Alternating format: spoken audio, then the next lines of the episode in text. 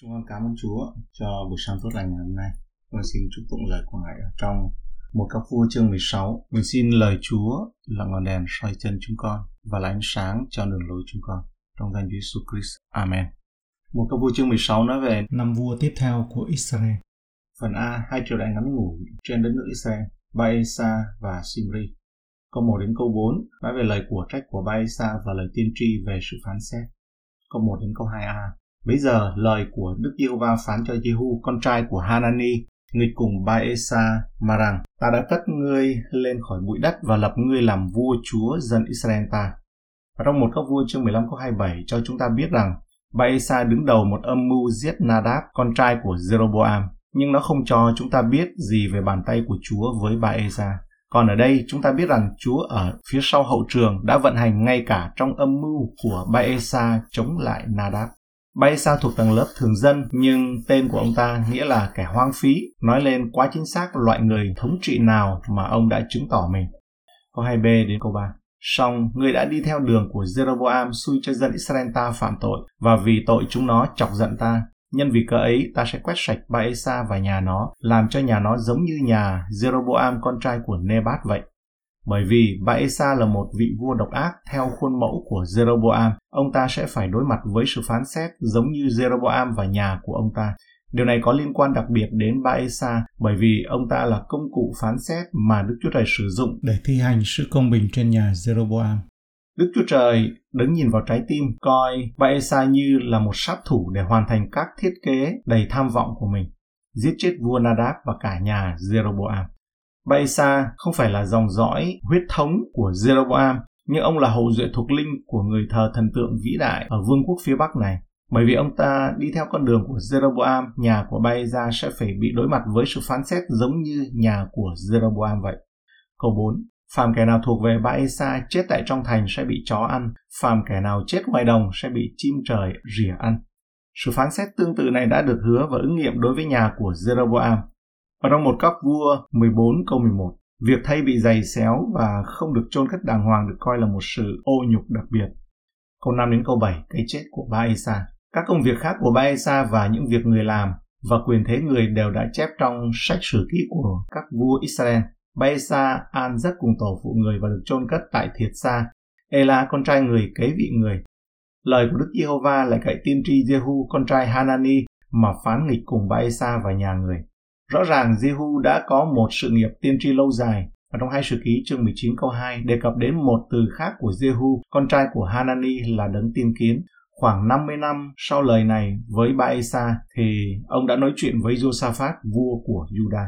Nhà tiên tri Jehu cũng viết những cuốn sách lịch sử cụ thể về các vị vua của Israel. Ở trong hai sử ký chương 20 câu 34 chép rằng các công việc khác của Josaphat từ đầu đến cuối đều chép trong truyện Jehu, con trai Hanani và truyện ấy đã đem vào sách các vua Israel. Cha của ông là Hanani cũng đã được nhắc đến ở trong hai sử ký chương 16 câu 7 đến câu 10. Tại đó mô tả việc ông phải chịu cảnh tù đầy như thế nào bởi vì ông là một nhà tiên tri trung thành khi nói chuyện với vua Asa. Câu 7b, chẳng những vì cớ các tội ác của người đã làm trước mặt Đức Giê-hô-va lấy công việc của tay mình mà chọc cho Ngài giận, Kinh Thánh cho chúng ta biết rằng về bản chất Đức Chúa Trời là đấng nhân từ và ân huệ, chậm giận và rất là giàu lòng thương xót. Ở trong Thi Thiên 103 câu 8, Đức Yêu va có lòng thương xót hay làm ơn, chậm nóng giận và đầy sự nhân từ. Bởi vì Ngài rất chậm giận, Baesa phải có rất nhiều sự gian ác mới có thể chọc giận Ngài được.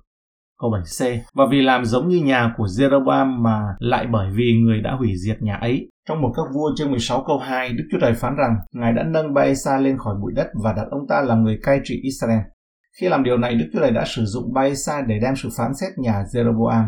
Tuy nhiên, Chúa đã không khiến Baesa phải làm điều này. Vì vậy, Ngài đã phán xét Baesa một cách đúng đắn. Mặc dầu Chúa đã sử dụng sự độc ác của Baesa để đưa ra sự phán xét trên Jeroboam.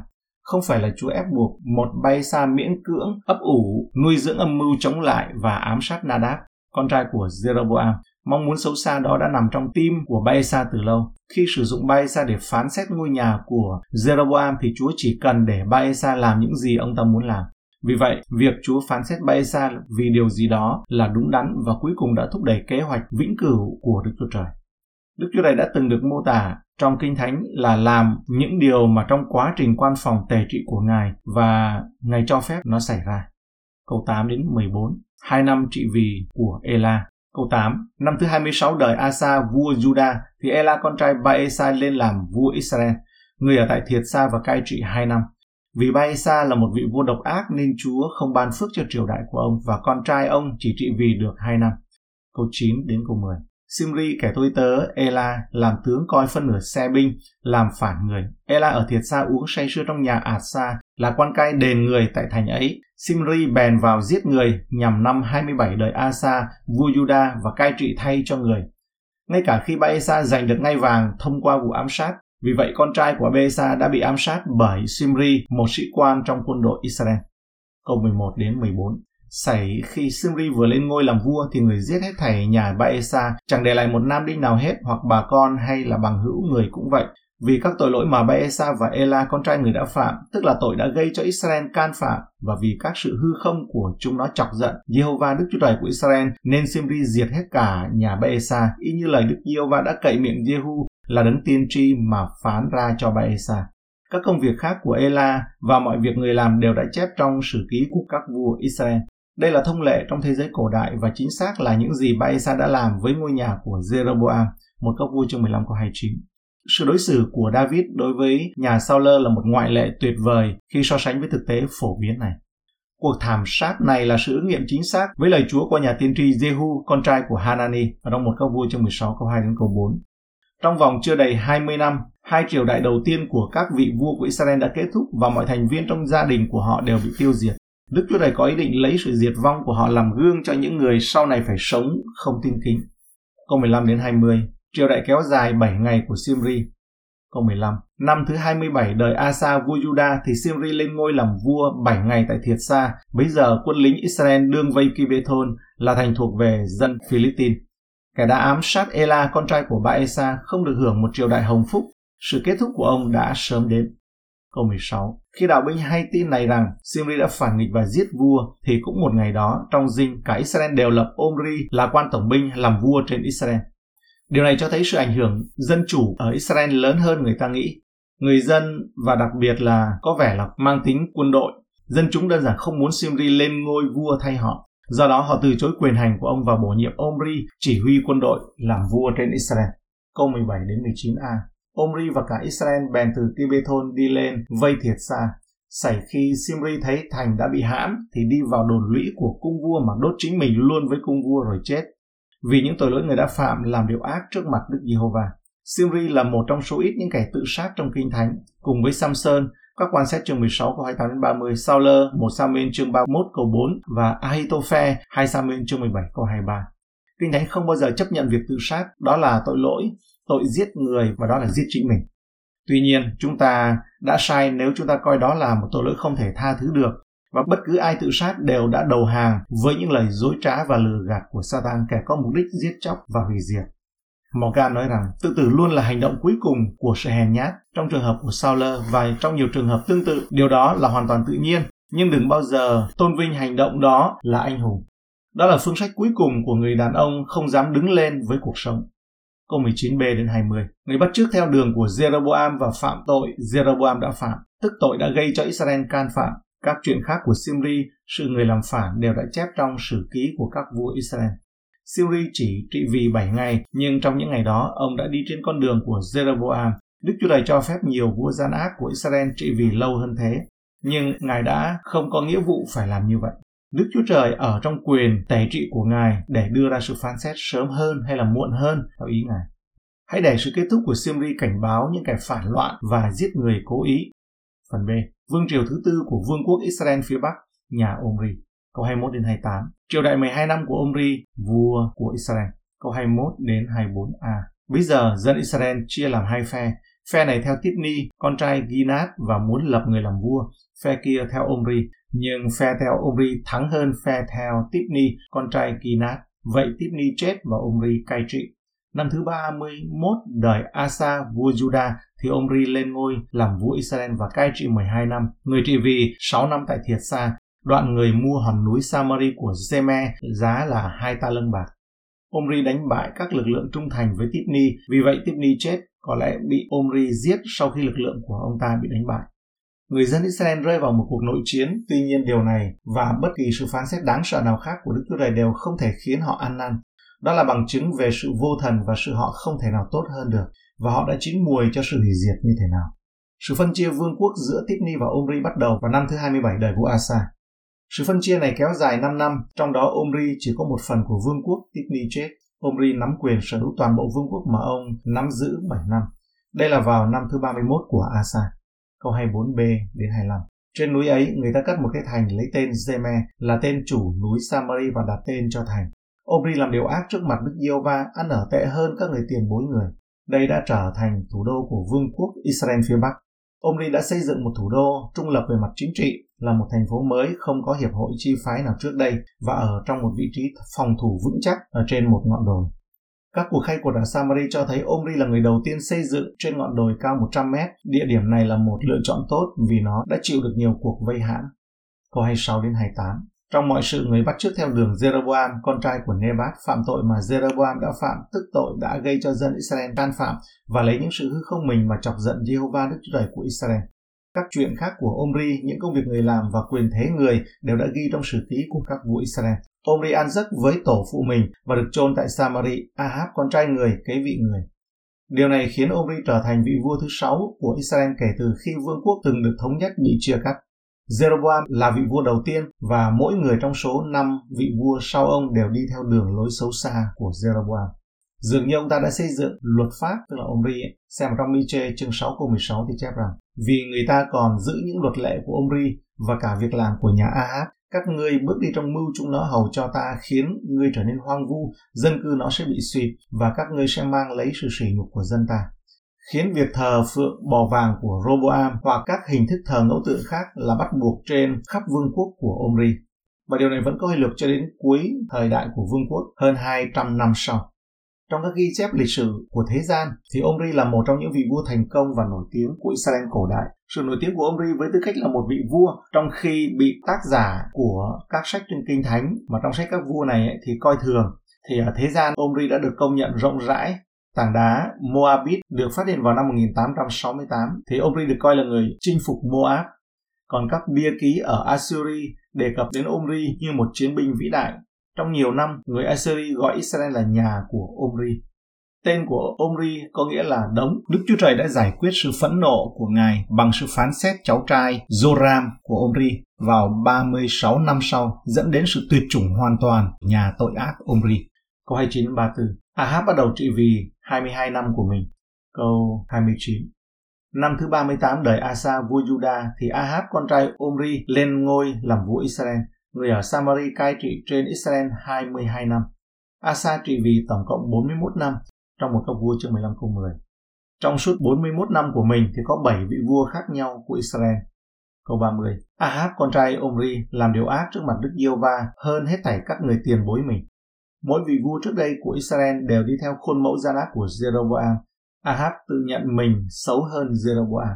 Omri, cha của ông là một thành công về chính trị và kinh tế cho Israel, nhưng lại là một thất bại về thuộc linh. Ahab tiếp tục nơi cha mình, chỗ mà cha mình đã ngưng lại, tăng cường mối quan hệ cha con là cái tên Ahab. Tên Ahab có thể được dịch là anh trai của cha hoặc là giống như cha. Có thể nói về một số người con trai, nó có đôi mắt của cha nó, có thể nói về Ahab là ông có những lời nói dối của cha mình. Jeroboam có ý định phụng sự Chúa qua những hình tượng thờ thần tượng, chẳng hạn như con bê vàng và những cách không vâng lời, bàn thờ và những nơi cao khác ngoài Jerusalem. Ahab giới thiệu việc thờ cúng các thần ngoại giáo hoàn toàn mới. Trong sự bất tuân của mình, Jeroboam nói, tôi sẽ thờ phượng Chúa, nhưng hãy làm theo cách của tôi. Còn Ahab nói, tôi muốn quên hoàn toàn về Chúa và thờ phượng bà anh. Trong những năm cuối đời, Salomon tôn thờ các thần ngoại giáo một cách thảm hại. Tuy nhiên, Omri và Ahab còn tệ hơn nhiều ở chỗ là họ đã truyền lệnh thờ thần tượng. Ông đưa ra các đạo luật ủng hộ việc thờ thần tượng và theo luật pháp buộc người dân phải tuân theo. Ở trong Nietzsche chương 6 câu 16 mà chúng ta đọc lúc trước là đưa ra luật bắt buộc làm điều đó. Vì các luật lệ của Omri và mọi công việc của nhà Ahab cần phải được giữ. Câu 31 đến 33 và người lấy sự bắt trước theo tội lỗi của nhà Jeroboam, con trai Nebat, làm nhỏ mọn. Nên người đi lấy Jezabel, con gái ết ba anh, vua dân Zidon mà làm vợ. Người cũng đi hầu việc ba anh và thờ lại nó. Người lập một bàn thờ cho ba anh tại trong miễu của ba anh mà người đã cất tại Samari. Ahab cũng dựng lên một hình tượng Atate. Vậy Ahab làm điều ác, chọc giận Jehovah Đức Chúa Trời của Israel hơn các vua Israel trước mình. Ngay cả khi những người vợ ngoại quốc của Salomon dẫn đến sự sa sút về thuộc linh của ông, thì người vợ ngoại quốc của Ahab là Jezabel đã dẫn ông và cả nước lún sâu vào sự thờ hình tượng. Esbanh có nghĩa là với ba anh. Tên của Jezabel có thể xuất phát từ một tiếng kêu cổ được sử dụng trong sự thờ phượng ba anh, có nghĩa là ba anh ở đâu. Được dịch sang tiếng Do Thái thì cái tên này cũng có một cách chơi chữ mà người dân Israel thấy thích thú. Chữ Seben trong tiếng Do Thái có nghĩa là phân. Jezabel, một người phụ nữ khét tiếng về sự sùng bái thần tượng, sự tàn ác, ma thuật và sự bẩn thỉu. Mayer nói về triều đại tồi tệ của Ahab rằng Điều này xảy ra không phải vì tính cách của ông ta sa đọa hơn mà bởi vì ông ta là một người đàn ông nhu nhược, công cụ của một người phụ nữ xảo quyệt, vô lương tâm và độc ác. Và một số tội ác tồi tệ nhất, những điều đã từng được cam kết đã được thực hiện bởi những người đàn ông yếu đuối theo sự xúi dục của những linh hồn tồi tệ hơn nhưng mạnh mẽ hơn chính họ. Sự thù địch của Jezebel đối với tất cả những gì tốt đẹp nổi tiếng đến nỗi việc ông ta kết hôn với cô được coi là đỉnh cao nhất của sự đổi trụy và là một hành động khiêu khích Đức Chúa Trời nhất và phá hoại sự thịnh vượng của vương quốc. Nếu có một sử gia thế tục ghi lại những sự kiện này thì cuộc hôn nhân của Ahab và Jezabel có thể đã được hoan nghênh như một động thái chính trị thận trọng. Cả Phoenicia và Israel đều đang bị Syria đe dọa và cuộc hôn nhân đã mang lại cho Ahab một đồng minh quân sự hùng mạnh vào thời điểm quan trọng. Có vẻ như mối quan hệ hợp tác hôn nhân giữa Thirer và Israel là lý tưởng cho Israel. Thirer đã ở trên đỉnh cao của vinh quang, các thổ địa của nó nằm rải rác trên bờ địa Trung Hải đến tận Tây Ban Nha. Những con tàu của Thirer đã làm trắng mọi vùng biển với những cánh buồm của chúng và mạo hiểm đến các bờ biển của Cornwall ở châu Âu để lấy thiếp và con gái của vùng Cornwall đó là Carthage đã nuôi chiếc cốc sư tử Hannibal và đủ mạnh để làm cho Roma run sợ. Câu 34 trong đời Ahab, Hien ở Bethel xây lại thành Jericho. Có vẻ như Ahab muốn thách thức lời tiên tri của Joshua sau khi thành phố bị hủy diệt. Joshua chương 6 câu 26 Bây giờ Joshua phát thề rằng phạm ai trỗi dậy xây lại thành Jericho này sẽ bị rủa xả trước mặt Đức Yêu và đặt nền nó lại tất con trưởng nam mình phải chết, dựng cửa nó lại tất con út mình phải chết. Nếu như Ahab nghĩ rằng ông có thể xây dựng lại thành Jericho mà không bị ảnh hưởng bởi lời nguyền này thì ông đã nhầm. Câu 34b Khi người đặt cái nền thì mất Abiram con trưởng nam mình, lúc dựng các cửa thì mất Jacob con út mình theo như lời của Đức Yêu Va đã cậy Joshua con trai của Nun mà phán ra. Chúng ta không biết các con trai của Hien đã chết như thế nào. Họ có thể đã chết như một lời nguyền hoặc Hien có thể đã dâng tế họ. Các cuộc khai quật khảo cổ học đã phát hiện ra bằng chứng về một thực hành trong thời kinh thánh cổ đại được gọi là tế lễ nền móng. Trong đó, các trẻ em được chôn có thể là còn sống trong các nền móng của các tòa nhà. Đây là một lời cảnh báo nhân từ cho Ahab mà ông đã bỏ qua. Đức Chúa Trời nói với ông ta, ngươi không thể làm trái lời ta mà không phải trả giá. Khi En ở Bethel, người mà ngươi đã hướng dẫn để xây dựng lại thành Jericho đã thấy điều này là đúng. Hãy coi trọng lời cảnh báo này. Tuy nhiên, Ahab đã không coi trọng lời cảnh báo đó.